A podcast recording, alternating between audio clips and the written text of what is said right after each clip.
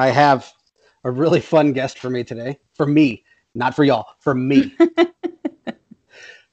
from beautiful East Tennessee at the foothills of the Smoky Mountains, or from the sandy beaches of Mogadishu. if you're a libertarian, you know who I'm talking about already. Miss Sherry Voluntary. How are you doing today? I'm great. Thanks for having me on the show. I, I didn't screw up your your tags, right? No, you did well. You did really well. yeah, I only watched you do it like 14 times. only 14? Right. What? Only 14. I've only seen every freaking video you've ever put out of the Sherry Voluntary Show. That's way more than so, yeah. yeah, I know. All righty. So, Sherry. Yes. Let let's start with something simple. Let's just tell everybody about you since obviously we walk in a different circle than some people that may be listening. Sure. So, um, my name's Sherry Voluntary, and uh, like you said, I live in uh, Knoxville, Tennessee, and um, I'm a mom of an, a 17 year old boy and a nine year old girl. Um, and I am a libertarian anarchist and a voluntarist. All right. That's good stuff. I am also a voluntarist, or at least a non-voting anarchist. I I don't know. I I argue politics too much to really call myself a voluntarist. Yeah, I, think I guess most most libertarian anarchists, I think a lot of them, anyways, call themselves voluntarists. But there is a slight difference. Um, I don't know if you want to go into that, but oh, we might as well.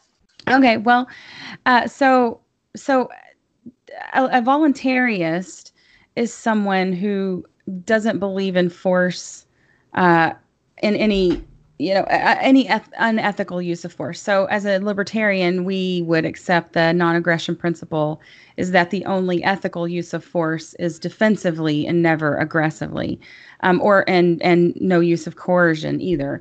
Uh, but um, which which does i'm not being very eloquent with this but it does um, lend itself to voluntarism um, but you can be a like a, a, an anarchist and not be a voluntarist. I, I guess like a lot of you know the aggressive type branches of anarchy would be. But um, a voluntarist uh, is someone who believes that all social interaction should be consensual. Um, that governmental, whatever, there should be nothing. But a voluntarist also believes that people get to pick their own life and form of government even. So um, you know whereas as personally i'm an anarchist and i don't i don't want rulers i also can't deny other people their um, desire or ability to make those rulers for themselves. So if they want to consent to that fine but the problem with the system we have is we don't we don't get an option to opt out do we? So no it's kind of a against, false false yeah, choice. non-consensually so that's a problem yeah. So that's that's sort it's sort of a, a minor difference because most most libertarian anarchists would agree with with that. Although there are there are some who would not call themselves voluntarists. Voluntarism isn't necessarily anarchism, is I guess what I'm getting at. Yeah, it's it's non politicalism period. Yeah, I it's mean, just about consent. Yeah. Yeah. I mean, um, I actually went through neither bullets nor ballots. Oh yeah, yeah. I My head almost freaking exploded. Mm. I mean, I understand yeah. it at all. That's I, a voluntary. Understood it all. Yeah. Yeah, I understood and, it all, and it's very, very well written. And actually, I, have, I agree with ninety percent of it.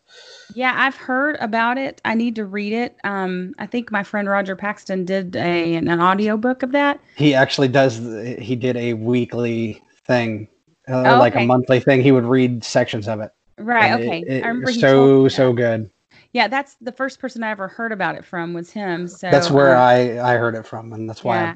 I, I picked it up. I need to I need to get it because because um, I've heard it's really great, and um, you know, I mean, it the, the lines are definitely blurred.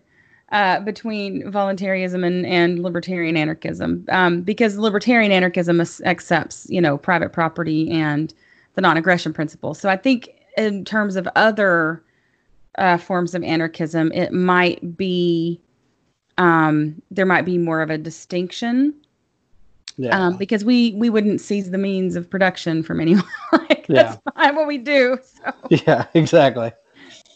All right. Since we deviated on that, I, that was probably bored everybody that- who has no idea Oh. what we're fuck them. They can they can enjoy something every once in a while. They can learn something. Yeah. Um, all right. So, your childhood. How, how did you how did you grow up? I mean, Well, um, so I grew up in mostly in a, a little mill town outside of Chattanooga, Tennessee. Um, it was a uh, it's called Lupton City, and it was a, a factory town built for the workers of um, a cotton mill that was there. And my grandparents worked there. My parents had worked there. Um, although when when I was born, my dad my dad uh, had a lot of mental issues, mental health issues, and um, he quit his job. And I don't, don't think he ever he worked some when I was a little kid, but like after my parents divorced when I was six, I don't think he ever worked a over the table job again. Which you know I don't care if it's under the table or over the table, but he never paid child support, so. Um, uh, it was quite abusive, quite impoverished. Um, we were homeless several times when I was a child and lived in, you know, tents. Or remember one of the houses we lived in had uh, you could see through the slats the outside. so we stuffed it with like um, newspaper to kind of break the wind. But yeah, so I, I came from a pretty, pretty poor background, pretty abusive. I'd say very abusive. So. So I'm sure that that that affects your your your mood later later on in life. You know, as far as depression, anxiety, that kind of thing. I'm, I'd imagine. Yeah, I, I think uh, I was reading somewhere that um, childhood abuse or neglect um, is a, a very large indicator for people who suffer from mental health issues later in life. So, um, and then also depression. Um, not only was that my my personal, you know, childhood, uh, where in regards to my parents, very abusive, but there was a history of dysfunction and abuse in my family, um, sexual and physical, uh, and alcoholism. So and and depression. So you have all of these issues kind of in in my my world growing up. So there were a, there were a lot of things to overcome, you know, but uh, thankfully my mom worked really hard to provide for us and to give us a better life. And um, you know without her we probably I would have ended up you know 13 years old and pregnant or something. So um, you know she she really set us on a, another course. Um, and uh, by the time you know I was a teenager my mom had was able to she had remarried and bought a house and um, nothing fancy you know but they it, it, it took us out of that cycle of abuse. She really worked hard to to get her mental health better and overcome a lot of the abuse is- issues of her her upbringing. So that really helped us as well. Yeah, that's definitely hard to deal with. Uh, like multiple multi generation abuse type things, and then Yeah. growing up without a whole lot. Yeah, the upside you did have uh, have a the support of a at least one positive role model of, of a parent. You know. Yeah. Yeah, and I mean it wasn't, you know, my mom um she she cleaned houses for years and years and I started working with her when I was like 8 years old, um helping her occasionally. And you know, my sister and I uh were on our own a lot. Um and then when she she got remarried to my stepdad, I think it was 11 or 12, um things things really got better for us. And they got better for us immediately because after, you know, we weren't in a home where there was violence and poverty. So I mean, we were still impoverished, but it was better without the violence, right? So, No, it- everything's better without violence. yeah, that that came way up. Um, and I, I, I now I look back and I would say there was still violence in our home. My mother was, you know, she spanked us and like not not like regular spanking, you know, like what some people would consider just a spanking. Because I, I mean, I don't Like an allowable level if you're. You know, yeah, you know, yeah. more um probably more on the, the not so great side, but uh in in relation to what we had been through, yeah. it was way better. You know? so, yeah. uh, you know, it's all relative, and and you do what you know. My mom's a wonderful person, and um, I'm really thankful for how she she did, you know, bring us up and and give us more opportunity because, you know, now I live a pretty great life, and uh, my kids are gonna have they have i mean they're they have all the indicators of things that will help them to be successful later in life. So um I, i'm really i'm really you know fortunate and, and really thankful for that. From the ashes we rise. yeah. It's work it's work but yeah. Yeah, every time. Um, I mean, I say the same thing about my parents. I don't agree with everything they did, and we weren't we weren't maybe at the same level of poverty, hmm um, but we were we were pretty poor for a good Yeah. portion of my life. Um, and in the spanking thing may have been a little on the aggressive side a few Yeah. times. Um, you know, but it, it made me who I am, and it, it made me the type of parent that I am now.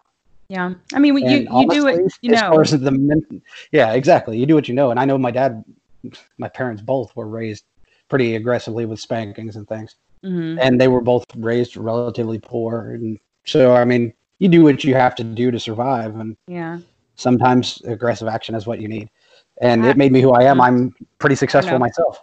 I, I, I don't, like I said, I don't agree way. with it. I don't agree with it because I I found it easier, but I also have things that my parents didn't have at their disposal. Right. You know. Exactly. And you know, you can only go as far as you've been taught. So people it it sometimes it just takes it takes us getting older and looking back and going, you know I think I'm going to try something different. And Yeah, uh, exactly. yeah. Now, I mean, if I could go back and tell my dad, hey, you know, whipping this kid's ass is not going to really help him. He's just going to revolt farther. Yeah. I don't think he would have listened to me. But Yeah. I think that all really contributes to feelings of separation and depression too. You know, if you Yeah. um if you're being, you know, basically beaten or or spanked too aggressively by your your parents, uh you know, it, it's it does sort of drive a wedge. And and my goal is to always you know, um try and incur my children's especially my older son. He's 17 so you know he has a lot more responsibility for his own life. Um and and I, he's six five. I'm not you know there's no physical force that's going to work anyways. And so i i you never um, met my mom. yeah well i mean i could but i could try anyways. But uh, you know i i realized because i did start off as a more authoritarian parent with him and spanking and all that. And then once i became a, a libertarian and a voluntarist i really started learning more about um, different ways of parenting. And I, I left my religious group too. That had a big impact on on how That i handle I things wanted but to ask you about if you're willing to talk about it because Yeah. that's been a traumatic thing too, and I'm I'm just curious because I've not really held heard too much in depth on that. Sure, yeah. Um, so I'll just finish this thought and Yeah, talk about ahead. that if you want. But um, I, I I did start out doing that, and I realized that I was using a sort of might makes right, you know, uh, parenting style with, well, do it because I said so, or do it because you're gonna get a spanking if you don't, or, you know, and and and while it might seem to be effective in the moment, does it really contribute in the long run to developing the kind of relationship where, you know, you can trust your 17 year old to to guide and direct their own life? Like I don't tell him what to do. I don't I don't like he asks me usually, "Hey, can I go over to so and so house?" But I I don't I I've told him like you you get to choose what you're doing in your life now and um, he he lets me know, and he he does usually ask me, but I, I don't really control that anymore because I figure if he's if he's gonna do something, he's gonna do it. I Right. mean, trust trust earns respect. Right. So, but I, I've, I can trust him because we've developed that kind of relationship where it's not out of, like with my parents, they were, I- they, they, they often said no to things just kind of preemptively because they, you know, they're raised with this idea that kids are going to do things. I think it's a lot of people, they raise children with, um, love, but it's an upside down V where they give them too much freedom when they're young which was not the case in my mother's my parents um, case but but they give them too much freedom when they're young and then as they get older and the consequences of them being able to do whatever they want um, are are greater uh, then they start to feel you know a little afraid of that which as a parent i understand that. And so they start to try and close off that freedom. We're at a time when you know in adolescence is when a, a, a young person is supposed to be branching out and experiencing the world more independently. Starting to experience life. Yeah so when you start to you know bring these clamp downs then that gives them the rebellion. I think that's where that gets the rap from. I i didn't really go through that with my my son um because i believe in you start them out very not i wouldn't say strict but very structured um, and you teach them because i believe i hold my children's rights in in trust basically Yeah, yeah. they they they grow and as they grow and and understand and get re- more responsible then they they earn those so like for instance um when my kids were little you get to pick your you know i would pick their clothes for them when they were young and then i would teach them okay it's cold outside so we wear these kinds of clothes. And as you know i might then start having okay you get to pick your shoes today. What kind of shoes would you pick if if we're going outside? And if they pick flip-flops well i know well they're not ready. They don't understand and they, they don't have the ability yet to to have good judgment and be responsible um, if it's you know cold outside and snowing and they're picking flip-flops. So you know that that would be an indicator to me so they would need more teaching. So Yeah. once they were able to do that they get to take that on. Now my nine year old i don't pick any of her clothes out. I don't tell her anything like that. I will give her um, sometimes when she tries something on we'll talk about well is this appropriate or not for a young lady of nine? But um and then you know i i would definitely she she always has uh, thus far has said yeah i agree um and i'm sure that might change at some point but you know that's that's part of the parenting process is the teaching part of it. And so that way when she's 13 she'll know how to dress appropriately and she'll know you know that i expect her to be responsible and you know it's it's it's building that into them so that you don't you give them less to rebel against i guess is my my sort of um parenting style is is i want to give them as little to rebel against as possible because i'm i feel like i'm their coach you know and their Yeah. guide not not their overseer or taskmaster.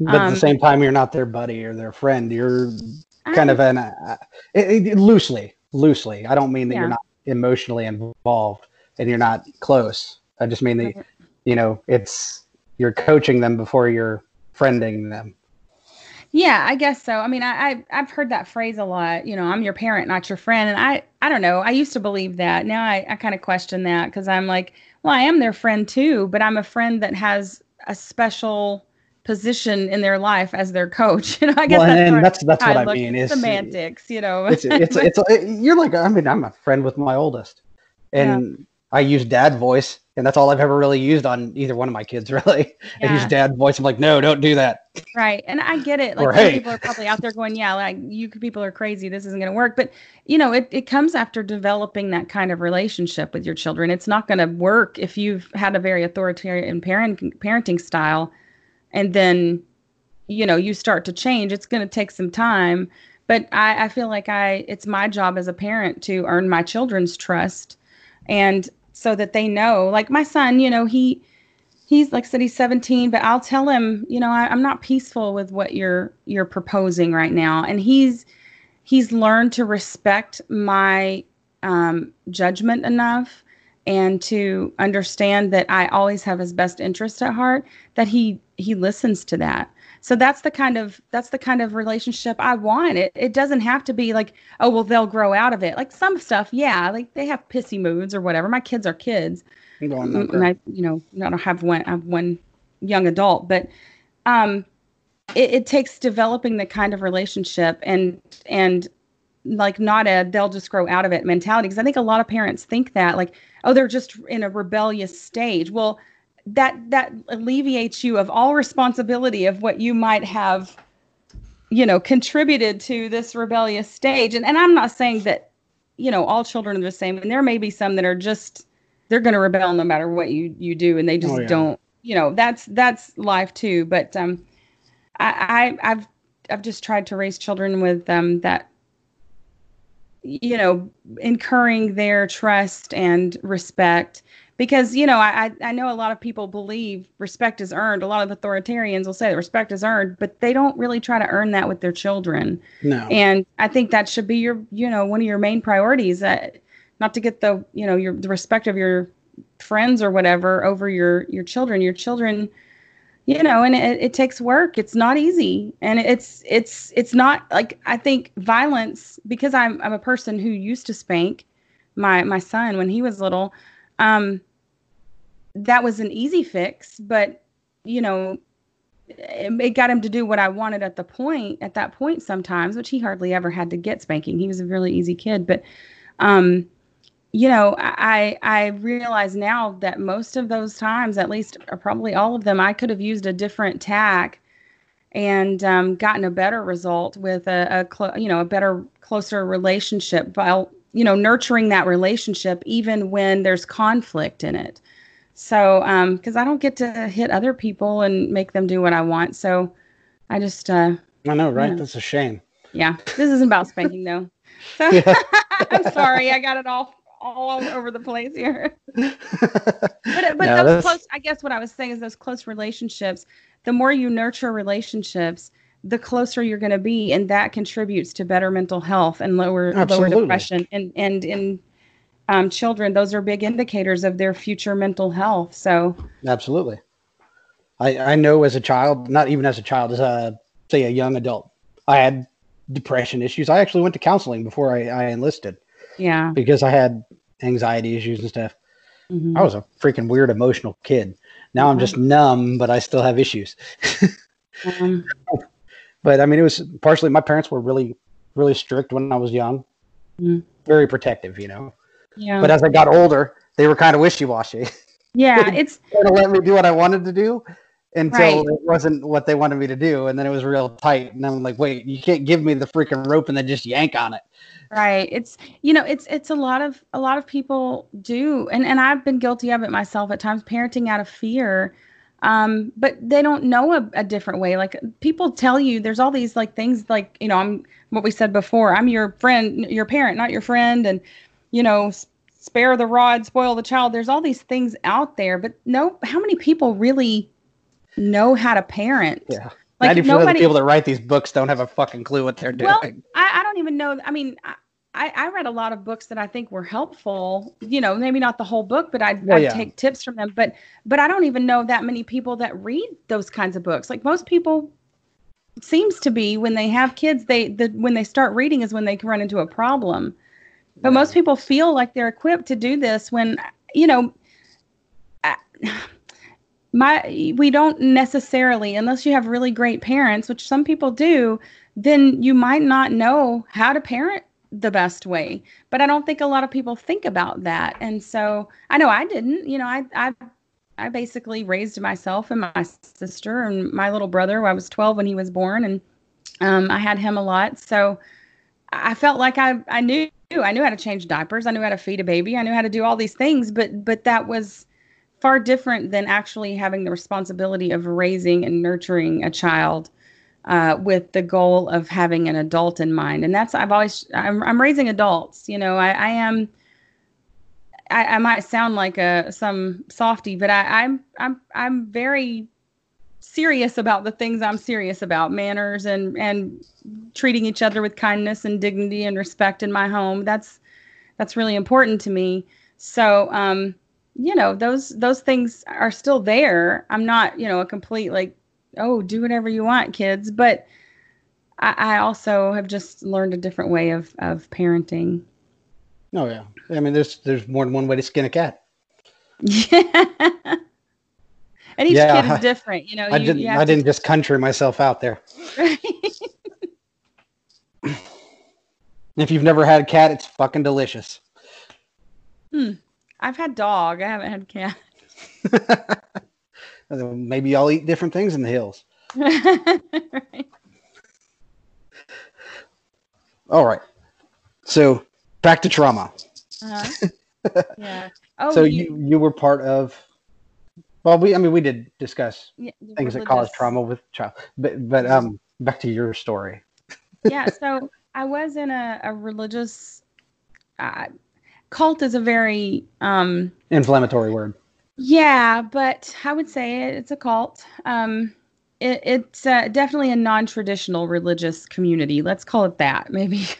Uh, but but most most you know mainstream Christians would call it a cult, and um, it it wasn't all bad, but the price that you pay for it was really high. But I think I think the thing that um, well, I was involved for 27 years, uh, from the time I was 13 until my late 30s, and so um, I I think that part of the thing that left me vulnerable to that was I was really looking for a place to belong because I had grown up um, with you know these these issues between me and my parents with abuse and neglect and um, you know with the just really wanting to belong someplace I felt really really loved. And um, you know that's why kids join gangs too. Um, they want a place to belong and and I, I, I make it a point to tell my kids all the time like my, my real last name is clark. I'll say you're you're a clark. And we we're clarks. You're clark and we don't do that. Or you're a clark and we we do this. You know like i, I let them know they belong here. That this is the place where they will always belong. And so um, to just sort of give them that soft place you know to fall uh, or spring from. So um, that was really what I was looking for. I was looking for a place to belong and for a purpose and direction. Um, and the kind of guidance that I didn't get. You know, I also almost joined the military, which I know we had talked about, you know, we've personally talked about many times, but um, that's a religion I, in its I, own. yeah, and I dodged that bullet, but I think that's why a lot of people join the military too. Is that you know getting out of high school that time in your life is very, very, you know, it's a huge transition. It's very scary, and when you are are looking for something to give you structure and purpose, well, there's the military, and boy, they can come right into your school and and recruit you, can't they? Not, not unlike any other uh, kind of of organization, they can come right in there. So um, I think that that's just like uh, anywhere um, anywhere uh, a college recruiter can come and recruit you for college. That's where the military is allowed to come. Yeah, exactly. It's, it's pretty jacked up. Yeah, and, I mean they do that on purpose. Yes, this, they these, do. They, these kids don't know where they're going. Yes, they don't know what to do. They're just kind of looking for that guidance. Yeah, they're predators. I mean, let's just say yeah. what it is. They're predators. Yeah, it's, it's, very predatory for sure. So, um, and I know a lot of people feel like even if they, you know, have different opinions on their their military time career now, um, they still feel like they benefited a lot from from the things, some of the things that they did and learned. And then that's true. I feel like I benefited a lot from from a lot of the things that were in this group I was a part of. But there none of those are things you can't learn elsewhere right so yeah, it's just exactly. it's a it's a package that that pulls you in and it has a lot of those those things but uh my the organization um that i was a part of it sort of came out it didn't sort of it came out of was started in the 30s but it really took off when the um, leader went to the haight ashbury sec- section of san francisco and a bunch of hippies like two or three hundred hippies followed him home to his farm in ohio um, so it started sort of out of the, the hippie Jesus freak movement. Um, and then by the time I joined, that was sort of, they were in a transition period. The man who started it had died a couple years before, and new leadership had taken over, and a lot of people had left, and there had been some, you know, animosity or whatever. And so it started becoming like it was, it was still pretty kind of hippie-ish when I got involved, and then it became more and more militant over the years. And um, its leadership program was always designed after the Marine Corps, Marine Corps uh, training, for one, but it became more um, regimented and structured for just the the layperson as well. So, you know, it got to the point at one time where we weren't to go anywhere alone, and um, we were supposed to be two by two always, you know, at least have someone else with you. And even if you were traveling out of state, you were supposed to let the coordinator of each state that you were going to go through, even if you were just driving through, you know, a little piece of it and wouldn't be in it long, you were supposed to send paperwork and let them know you were going to be there so that you were spiritually protected and covered. Like this whole this whole idea that you, you know, you have to have people watching over you and, and protecting you at all times or, or you're somehow in danger. Um, that was that was you know where it got to. I remember even at one point we lived in a house with some other people um, and uh, one of the ladies that was in leadership that we lived with i was folding my clothes and there was a hole in my underwear and she like reproved me about having this hole in my underwear and you know like i was like this isn't your business you know i couldn't say that but you know there was a lot of stuff like that where where you know we're micromanaged and and it, it's like much of the american populace now um, at some point you get to where you don't have to be policed anymore you police yourself and you police each other and that's sort of you know where we're at as a society right now is is they don't have to have enough police to to to do everything they they want to do because pol- people will police each other i mean just look at this covid stuff and oh yeah snitching ratting out their neighbors for having gatherings or whatever oh you're, you're having a barbecue yeah I'm yep. calling the cops. Disgusting. So that oh, was you got somebody doing your roof. right. I am um, so I that was the the religious group and once I left that too which I, I became a libertarian and that's really I already was looking for a way out, shall we say. I was trying to figure out how to how to leave or how to I just I didn't agree with everything. You were starting to notice that there just wasn't something right. Yeah, and I, I there were things that I, I definitely always really didn't agree with, but um, I just felt like I was wrong. You know, you feel you start to feel like, well, that's not that that I think they're wrong. There's something wrong with me because this is what God says, and of course, everything you think is what God says is what they they say it says. So yeah, or He says so. It's um you know you it's it's this mentality that you get of of always looking to yourself as the the wrong party instead of saying well i think this is wrong you, you start to lose that sort of um, judgment of of well it's okay to say that something's not right and you're not comfortable with it you you feel like you have to take everything because if you don't then you're not doing god's will and you kind of end up looking like a turd in the punch bowl. Yeah, you just you just you police yourself and and you you you bend yourself to the will of of the group and you know the authority and um so yeah it was leaving that group um there was some you know depression there because it, it, was a community you know if nothing else um i loved those people and i still love some, a lot of those people um I don't have really I don't have hatred towards them towards most of them anyways. They're just misguided in your view at least. Yeah, I just don't want to be a part of it, but yeah. um you know, some of the practices that they had done at one point were are not occurring anymore, but I, I still I want to be in charge of my own life and I don't I don't want anyone telling me, you know, I need to speak a certain way or that was, you know, there there's always in intra-group speak. You know they have certain ways they use words that are different than the outside. It's just like the military in that way too um, and and other organizations any organization you're a part of generally they'll have their you know insider speak things that they understand that not the average person would understand.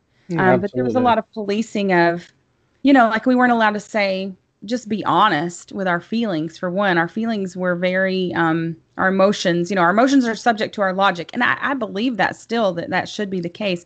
But i also there was a lot of unimportance placed on emotions that your emotions don't matter. And i don't think that's true. Emotions do matter i mean why would you, we have them right. They're good for you and and you have to deal with them. Otherwise you end up with a lot of other problems. And so um there there was just this sort of um, like denial of our humanity even that we are supposed to be like these kind of you know i call them bible bots or whatever and do whatever's asked of us without questioning. And you know always go down with the ship basically. And and so that was you know something when i when i left i i did feel like this was the the good side of it is i never moved anywhere. And i've moved cross country many times. I never moved anywhere where i had to move myself in or didn't have help packing and getting ready and, and cleaning. Like we helped each other. We lived together. Um, we ate many meals together. We we did lots of projects together. You know it was it was a real community and that's that's not easy to find in this world anymore. So that's No, really hard not. to let go. So um uh, that you know becoming a libertarian and and understanding starting to understand the difference between authority and libertarian um or authoritarian and libertarian i i i sort of broke free of that. But then once you start seeing the world in a different way too uh, as a libertarian i think a, a lot of libertarians go through this depressing period because you recognize that wow the world is not what i thought and it's a lot different. You know like that sort of the verse that's from the bible that says with knowledge knowledge increases sorrow. And sort of that sort of that you see you see how crappy some you know the system of the world is and it can be kind of disheartening. So Kind of the farther the veil lifts, the worse it gets, and you're like, crap. right. It, it can be it can feel that way. So you have to you have to look for the good because there's a lot of good in the world. Oh, absolutely. you know when when you're you know a lot of us are really passionate and we tend to focus on um the political sphere you know and and our criticisms of that. And that can that can lead to depression because if you know if you're if that's what your focus is always on i think that's good to step back and recognize that there's more to life than this that even though yes i'm a tax farm you know cattle i'm tax cattle but there's more to my life than that. And so yeah i'm going to pay my property tax even you know even though i don't want to this at least i do. I'm going to do this just enough to keep myself yeah out of jail. just stay under the radar and not you know like accept okay this is where this this world where i my time and place is right now. And if i don't do this they're going to put me in a cage. And that's really going to like this hinders my freedom. That's really going to hinder my freedom. No, absolutely. um so a kind of an acceptance but still fighting like i, I still want to fight it but i you know i've i've come to learn that i just want to minimize the state's interference in my life as much as possible and that there's so much more good than there is bad. So it's good to pull back from that and focus on other things at times because it's easy to see everything as doom and gloom when you look at that stuff because it's it is bad. It's really bad. It's only getting worse. But um you know we have to we have to focus on some better things too and positive things in our our relationships because you know we got to keep ourselves healthy absolutely. I mean, it'll drive you nuts. yes I've actually come to start realizing that, um, yes, we have a large, relatively large movement wanting to free things up, right? But I've always been one that said, lead by example. Mhm. And I think that's the only way you're really going to do it is kind of in the sense of Hitler saying, you know, you have to educate the kids. sure We have to educate the kids. The state's doing it. right educate exactly. your own freaking kids teach them the right thing and even if your kids are in public school Mhm. teach them the things under the table that the government's not teaching them and teach them the right things. i would things. say unteach them the things that the government is teaching Yeah, them is usually the, kinda- the that's kind of what i mean is if you're taking in your you're just i mean the government tells you this and then i tell you this and it's the opposite Right. thing trust And- me i'm probably not lying to you yeah you know and, and a lot of it is like look especially if you can back it up yeah, certain areas schools are better than others, you know, by degrees, but this is one of the things like I live in, you know, supposedly neoconservative, let's call it that, neoconservative East Tennessee. And um, you know, a lot of people around here are all about their family values and stuff. But even here, there was a questionnaire several years ago going through the public school where they were asking the kids, do your parents smoke or drink or do drugs? Do they ever yell? You know, they're just like these very do they own guns that kind of yes thing do they own guns those kinds of things where basically they're trying to undermine parents and and I, I just I don't want the government asking my kids questions about our home life like that. Like, you know, you you have these kind of people who this is going on even in you know what we would call ultra neoconservative East Tennessee. So it's everywhere. You're not going to get away from it. The public school system is set up to indoctrinate your children. That was always the Prussian school model. If you look at it, it was always the purpose: yeah. raise good factory workers. So they want you smart enough to push the buttons and pull the levers, but dumb, and you know, dumb enough to buy their line and not revolt. That's that's what they Absolutely. want. That's it's by design. if I remember right, the Prussian school model is based off of the Prussian military model, which yeah. we've been using since the Civil War or pre-Civil War, I believe. Mm. So we've been indoctrinating people for a long, long, long period yeah. of time. Yeah, and now you're looking at generations of indoctrinated people. So yet we're the land of the free and right. all that bullshit. yep. I'm I'm see we see what be. see what you do to me, Sherry. I see what you do to me. Apolitical podcast, completely freaking anarchist today. Yeah, sorry. you know, and it's it's it's it takes a minute. Like when I first I realized that those things sound very radical to people who might be hearing them for the first time. They were radical to me at first too. But you know, I believe in radical freedom and I believe in radical personal responsibility. Absolutely. And once you start to see it, it doesn't it doesn't become radical anymore. You recognize it for what it is and it takes maybe some research and reading on your part if you if you aren't familiar with that. Um, but if you really realize how much social um, control the state exerts over your life through public schools, you would not put your kids in those public indoctrination centers. That's what they are. I, even my my son, when he he went to public school till fourth grade, um, he th- their their PTA slogan for one year was "Growing Green Giants."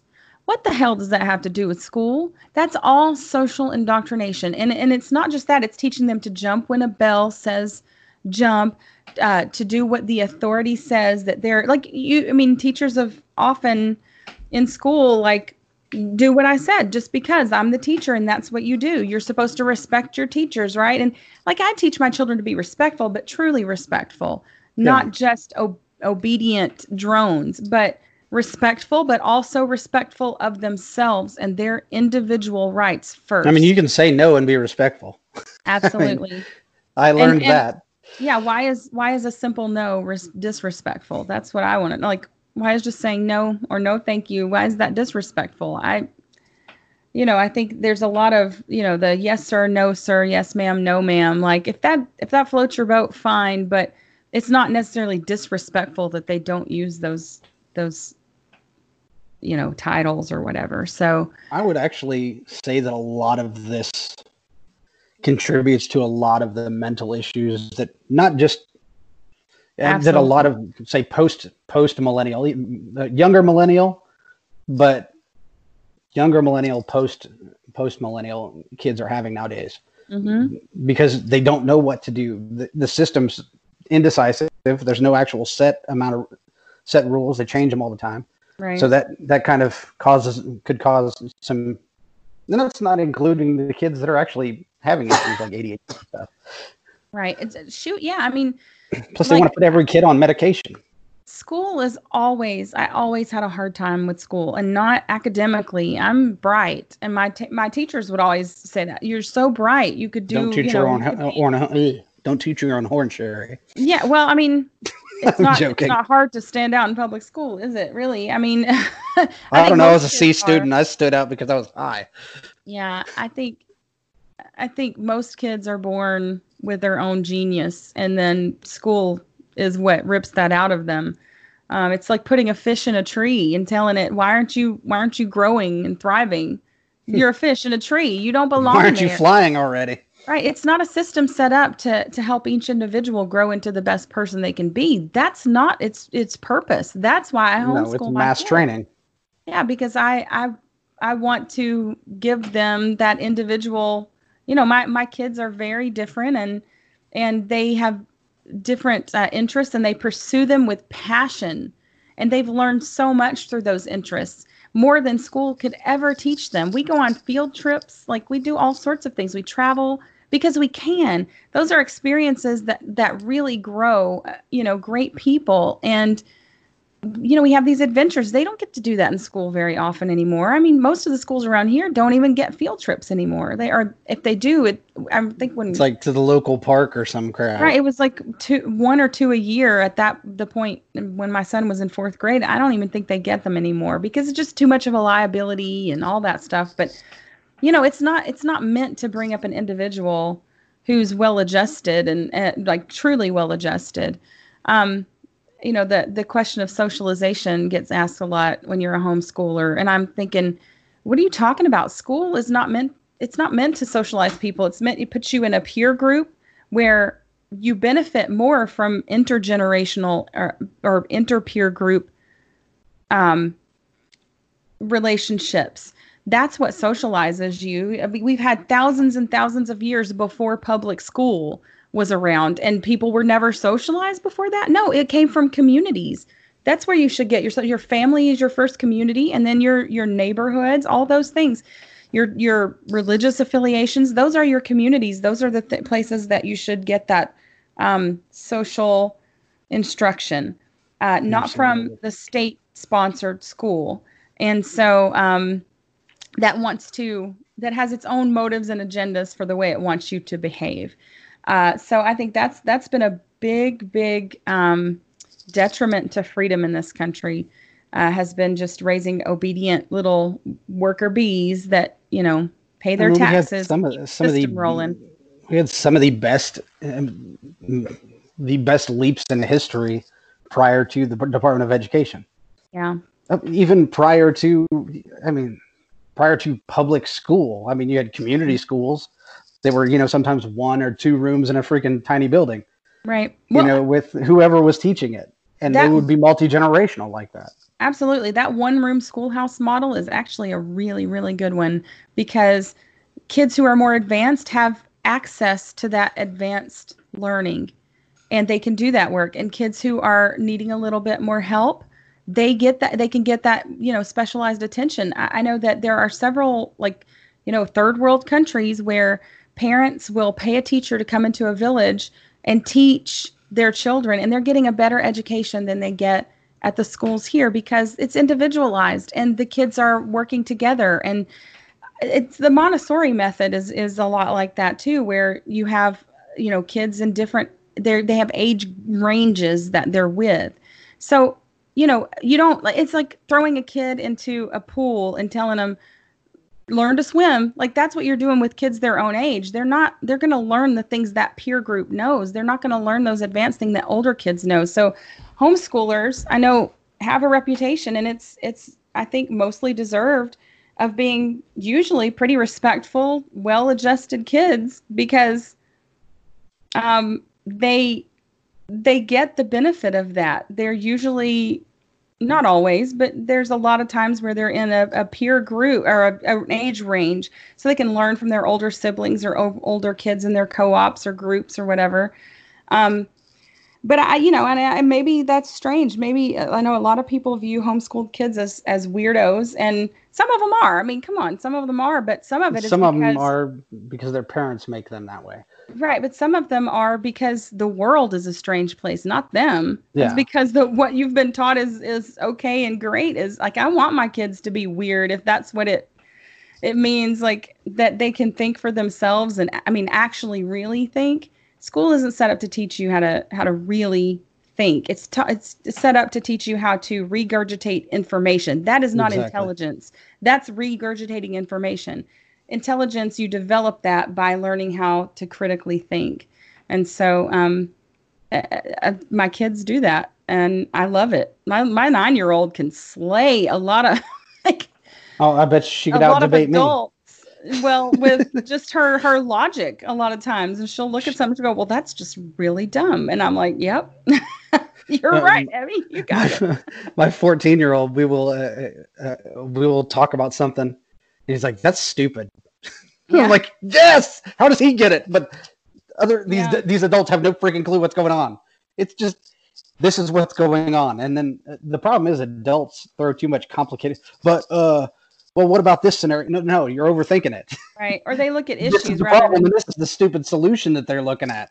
right. Or they, they look at issues rather than principles. I think that's the biggest difference between people like us, um, libertarian anarchists, and and many other people is that we have principles, and those principles guide us on the issues. Whereas most people, they've never really taken the time to like delineate their principles. They go, "I'm a Republican" or "I'm a Democrat," and they think whatever that means to them is what they think, how they follow. Well, I'm I'm I'm pro, you know, I'm I'm pro-life, so I must be a conservative Republican, and I'm pro-choice, so I must be a liberal Democrat. When really, on many of those issues, they're the same people. Not necessarily on that one, but but like there are so many issues where, um, you know, like like, like the pro the pro-life rights certainly is not pro-life when it comes to the lives of the people we invade constantly.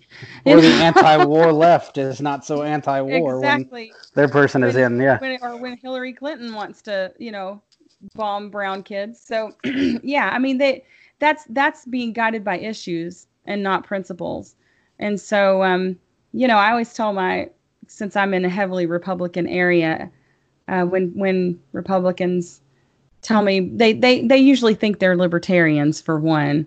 And I have to disabuse them of that. But uh, when they say, you know, like, well, what's so different about you? I was like, well, you know, those things you believe about, um, you know, property and personal individual rights and, and personal liberties. I actually believe those things.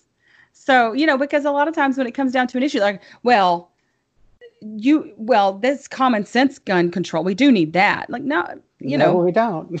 call it common sense doesn't make it common sense. I have a right to defend myself and nobody has the right to infringe that. I'm if I'm a peaceful person and I'm not aggressing on people like uh, that but even, you know, that's that's the difference in being principled that sometimes, you know, things don't necessarily work to your advantage, but you have principles and you maintain them.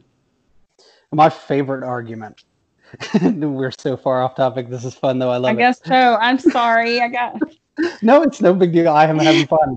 I'm having fun with it. I, I honestly, if if my if you listen to my uh, vets vets for voluntarism talk, we we talked loosely about some stuff, but we mostly Mhm. just shared war stories and bullshit, and it was awesome. uh, I think the only time I actually had a full on like like actual talk with somebody was my first my my first interview, and and I don't even so much I didn't do a whole lot of talking, Mhm. but it's um what I was gonna say is um the biggest argument I get against libertarianism from especially like older like older Gen Xers, virtually boomers, is oh you just want to be able to do drugs. Right. I don't do drugs now. Right. We're not gonna do drugs just because they're legal. Right. I mean, my my ex has never done any. He, he's he's never been drunk. He's he, he drinks alcohol, but he's never been like sloppy He's drunk. He's responsible. He's never he's never smoked weed or done any other illicit, you know, so-called illicit drug in his life, and he is pro individual freedom which means that if you're not harming someone you get to do with your your property which is your body whatever you deem appropriate. And nobody can stop you from doing that because they don't like it. Um so i you know it's it's a it's an issue that people have been taught that these things i mean look we didn't have a huge heroin problem when heroin was available on the market like there have always been some people who are going to be you know you ab- abuse things Or but doctors that are going to overuse it on patients or Right, that kind of thing, like they did with heroin heroin used to be in cough syrup children's cough syrup especially. Um, it's a really great cough remedy actually. It's really good for that.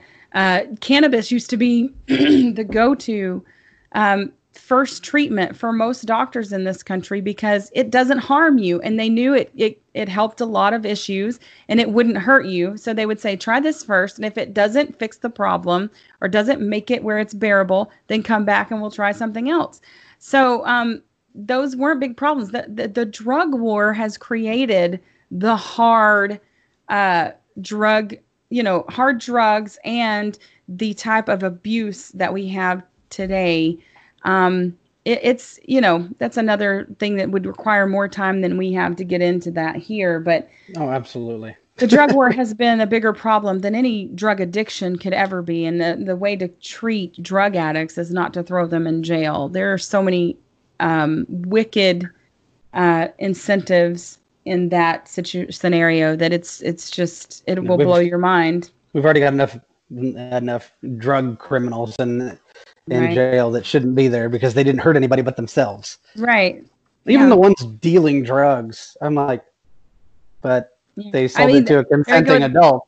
and the conservative is again i believe in you know uh personal right you know prop I, I believe in what is it uh, individual liberty and unless people are doing drugs and you know Yeah. or unless they're gay unless they're having in homosexual sex then i want to regulate that i want to Oh, yeah. Or they're trans. I don't want them in my bathroom. right it's you know it's all the the things that It's are spook tactics. See how much they can scare somebody into following what they want.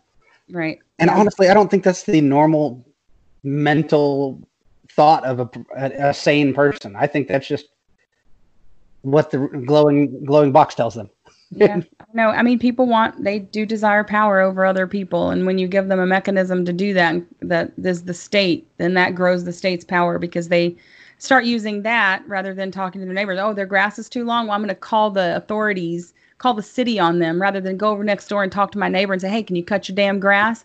Like Call the authorities, whether it's neighborly. city or the freaking HOA or whatever. Right. uh, and and instead of being neighborly maybe they're they're hurt. Maybe you could mow their grass for them. How about that you know there's there's different uh, that that's part of the destruction of of you know neighborhoods and communities which also is you know leads to to depression which i guess is our our subject Yeah, yeah. I think that's what it is.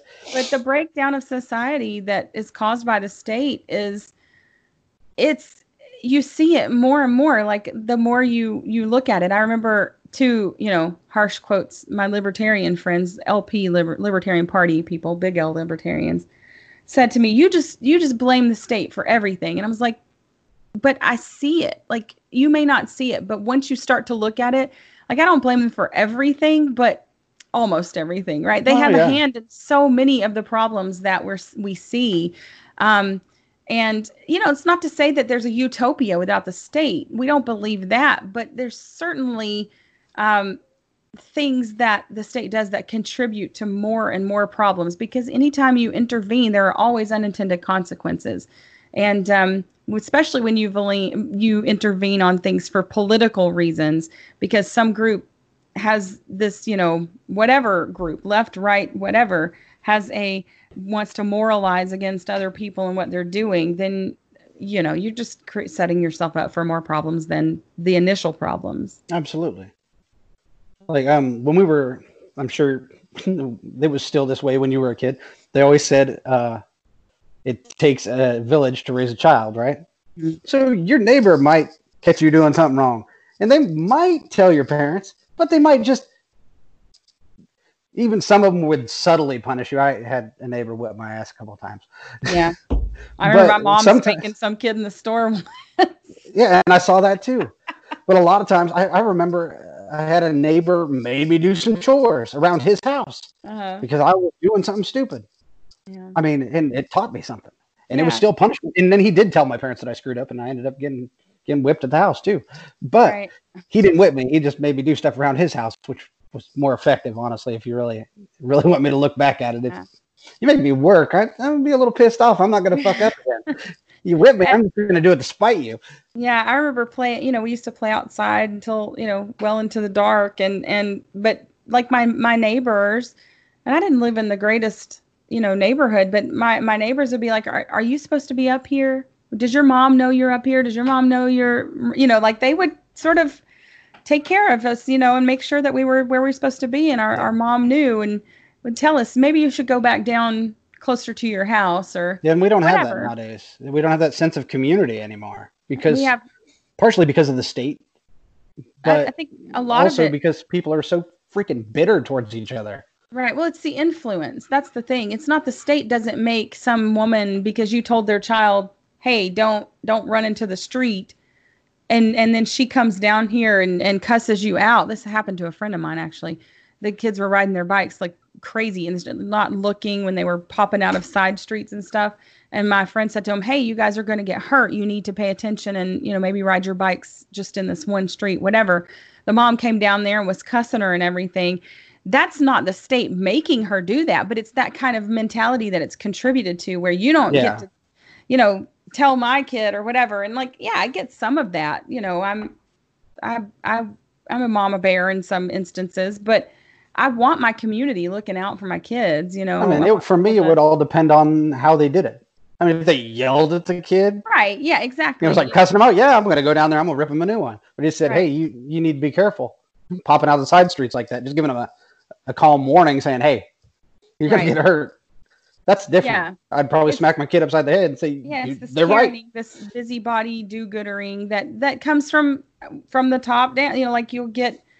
That's what politicians are constantly doing, and the do-goodering and getting involved in people's lives. And well you you don't know how to raise your kids. You don't know how to do this. We've got to we've got to have home inspections now to make sure that kids aren't being abused. Not that you know we should just take you know like people should be aware of cases of abuse no we want to check on everybody just to make sure there's no abuse going on and then they get to set the terms of what that abuse is so there's like there's all these subtle ways that they influence people to behave like i said when when you're you know the neighbor's grass is long and instead of talking to them, you call the city. That's not the state doing that. That's you. You're responsible for that action, but it's certainly the influence of having that power there exactly. that you can go to anonymously and get your neighbor in trouble for doing something you don't like instead of having to have the harder conversation, doing the more human thing and walking next door and saying, "Hey, your grass is really long." and we're getting you a lot of bugs. Or... You know, yeah, like what's going on? Can we help you? Like what? You know, just just bringing it to their attention. So that that's been one of the ways that it's broken down. But yeah. So on the depression topic again, mm-hmm. what do you find find is the easiest? Uh, like not I guess it's not easiest. What do you find the most helpful for when you get in your funk to yeah. kind of get out of it? Like stepping back and you know just trying to look at the picture out of your own head, or right getting, I, getting drunk because that's yeah. my my solution. yeah.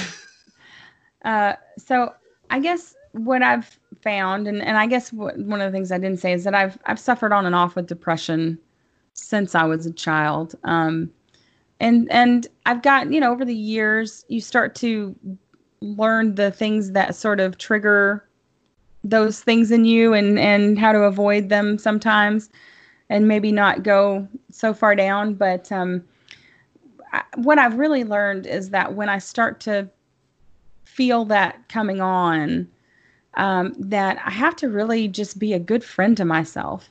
Like, what would I do for a friend who was experiencing something like this? What would I want for them? And then I try to to do that for myself. So, I think one of the main things is sleep.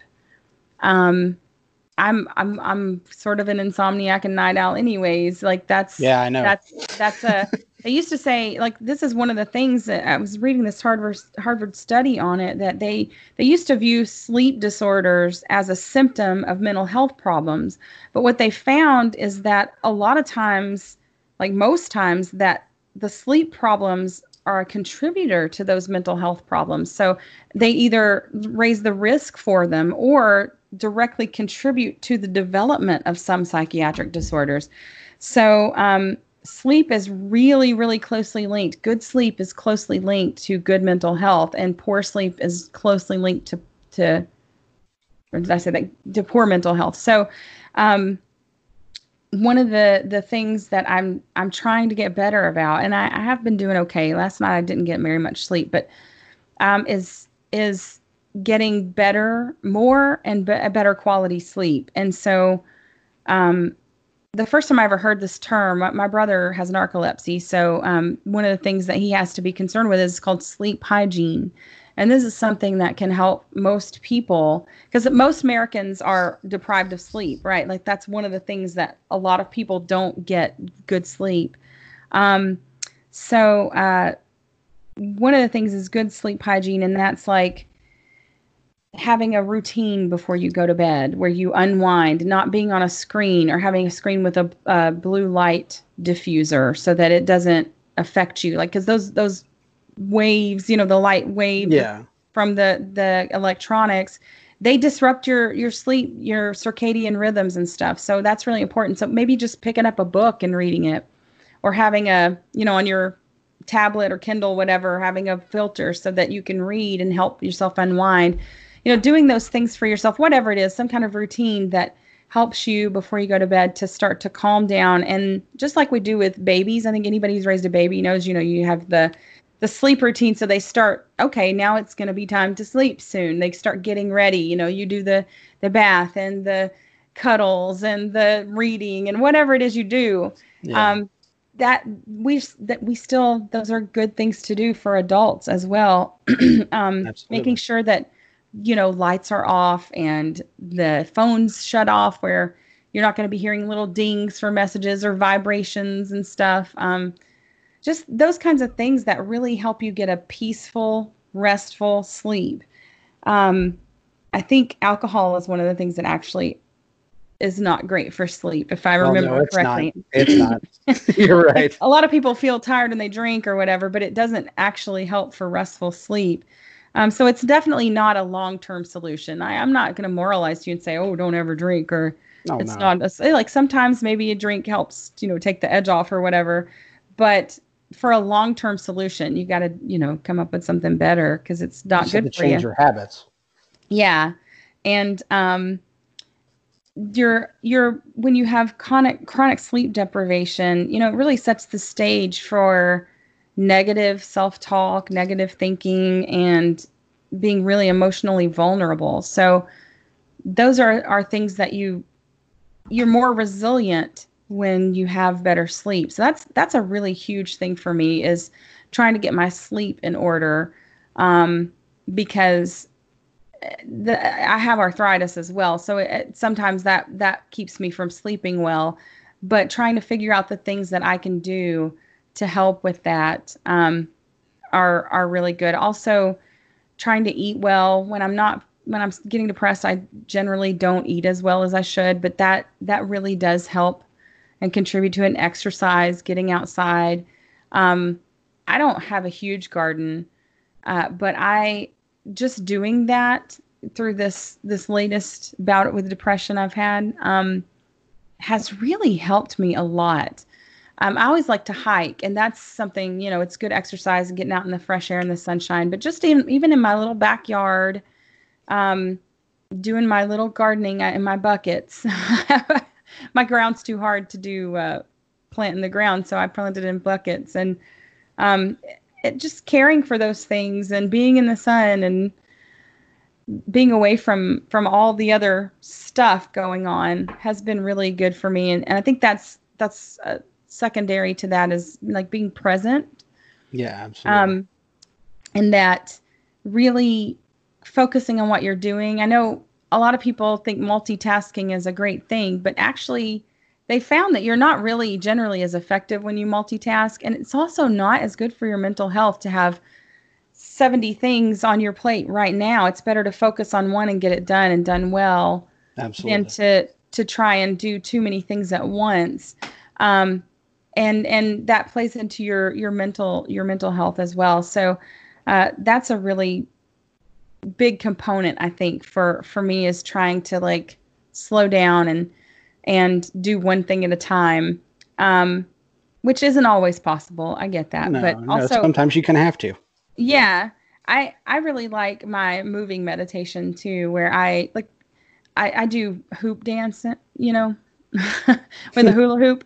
Yeah. So this little this little you know this piece of plastic has really helped me because I when I'm doing that and I've got you know the music on and I'm I'm in my hoop and I'm just focusing on that like that helps relieve that tension of all the other stressors from the day because I'm not thinking about anything but what I'm doing right now. My photography is the same way when I really get in the zone doing that. So it can be anything that you're really passionate about and really like that thing that you do that that you can pass hours and go, "Oh my goodness, it's it's been, you know, 5 hours. I didn't realize I was doing that." That's the thing.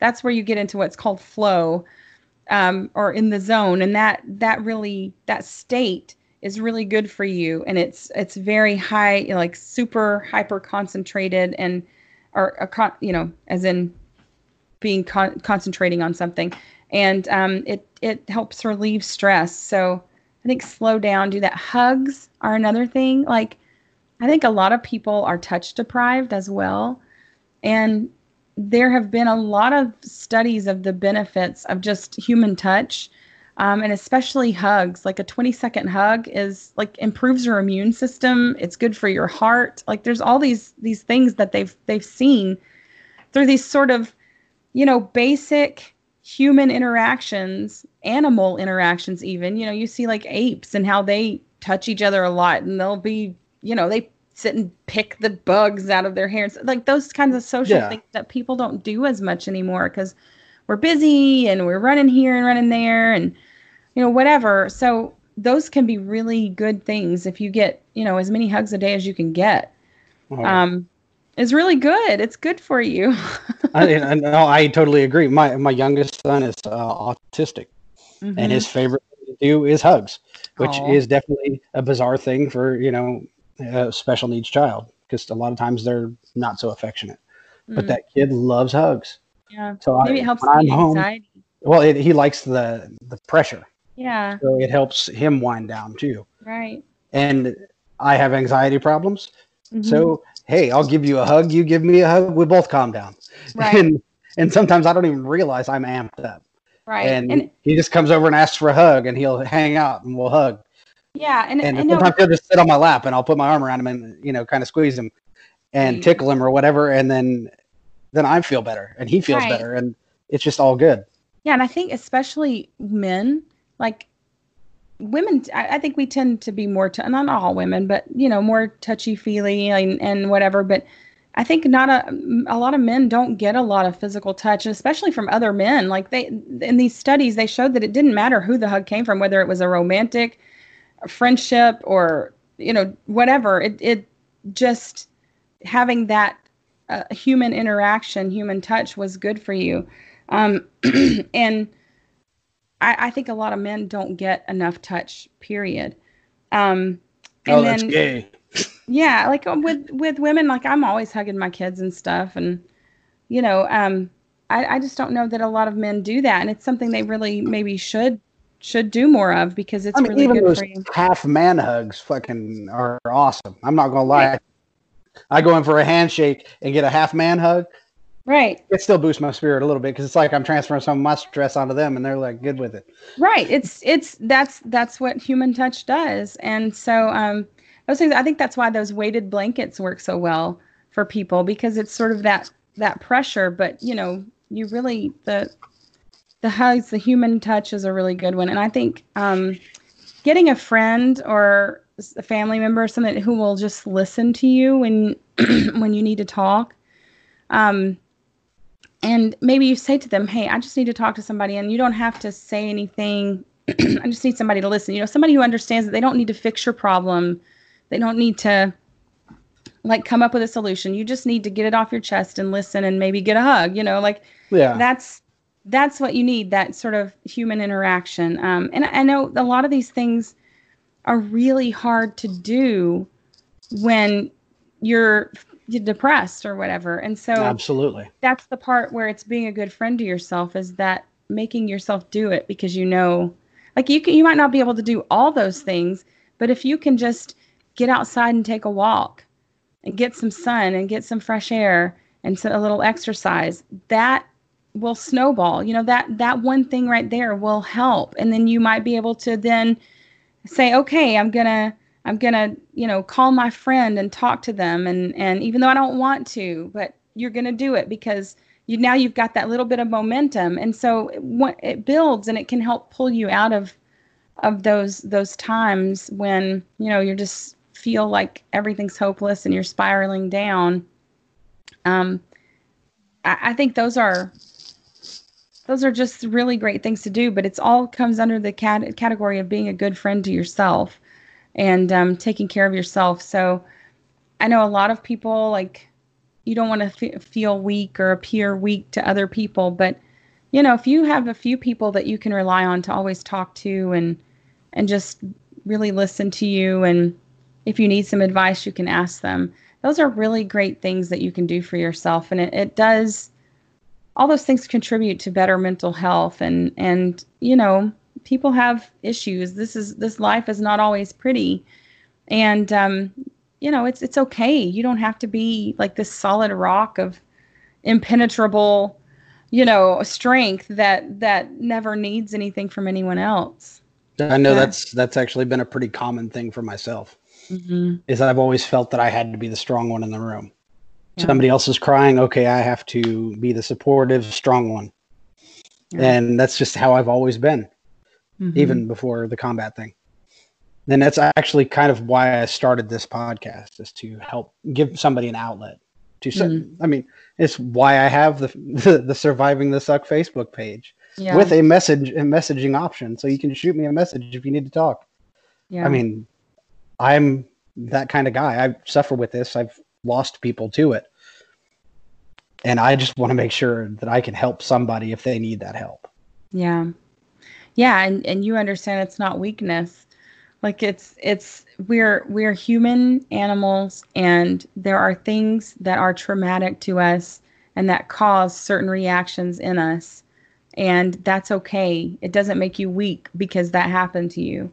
Um, and I, I think that you know it's probably generally a problem more for men than women because of the whole you know men don't cry type thing. And, and i'm not not saying you don't have to be who you are but just recognize that there are things that are working against you in culture or whatever that you know if you could be more open up more be a little more vulnerable to i'm feeling i'm feeling pretty weak right now or feeling pretty crappy right now and i need somebody to talk to or i need a hug. Like those are okay things to say.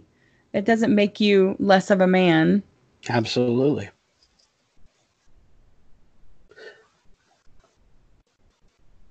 All right. Yeah. it went quiet for a second. I was like, wait a second. I thought I lost you. No. Uh, all right. I was actually thinking um, we're pretty far in. Um, you want to run run your plugs and we'll sure cut, cut the end on it. So, um, I well, I I I still have the Sherry Voluntary Show Facebook page. If uh, anybody would like to subscribe to that, um, that'd be great. And uh, I will be putting up interviews such as this one that people do. I have sort of a backlog right now I need to put up there, but uh, yeah. Um, and uh, I, I do a show called Postcards from Somalia with my friend Alan, who also has a show called It's Too Late. Um, and we on on Postcards from Somalia, we're just sort of give our opinions and blow off steam. It's not really meant to win hearts and minds of new people. It's meant for us to just be able to say what we want to say and, and you know, release some of that stress that we get uh, dealing in with this stuff. And then um, I will be speaking at, I'll be on a panel about uh, the non aggression principle and libertarianism, voluntarism at uh, Freedom Fest in Las Vegas, July 13th through the 16th. So, if you'd like to check me out there. And you can check out my new, um, I'll have a new show coming up soon on um, the new network called Funny Broke. So you can check that out on Facebook. That is awesome. yeah, and I'm on Facebook. Like you just look Sherry Voluntary, you'll find everything oh, yeah. I'm involved with. I think I'm the only one. So you're I'm pretty sure you're the only one. Yeah. and as for me, I've got the Surviving the Suck Facebook page, or you can look up Chuck Danielson. We may even be friends on Facebook already. Uh, and you can message me if you got problems. I'm more than willing to talk to you. If you know somebody else that has issues that might want to talk about their issues or just need somebody to talk to, whether they want to come on the show or not, it doesn't matter. I'm willing to talk to everybody. Um, my, I actually have gotten new music for the show. Cool. It's very legit. It's done by Nick White Noise com. Nick White is freaking awesome. And every day is a freaking victory that you wake up. Every day you wake up is a victory. Let's stumble on through that right. and y'all have a good day.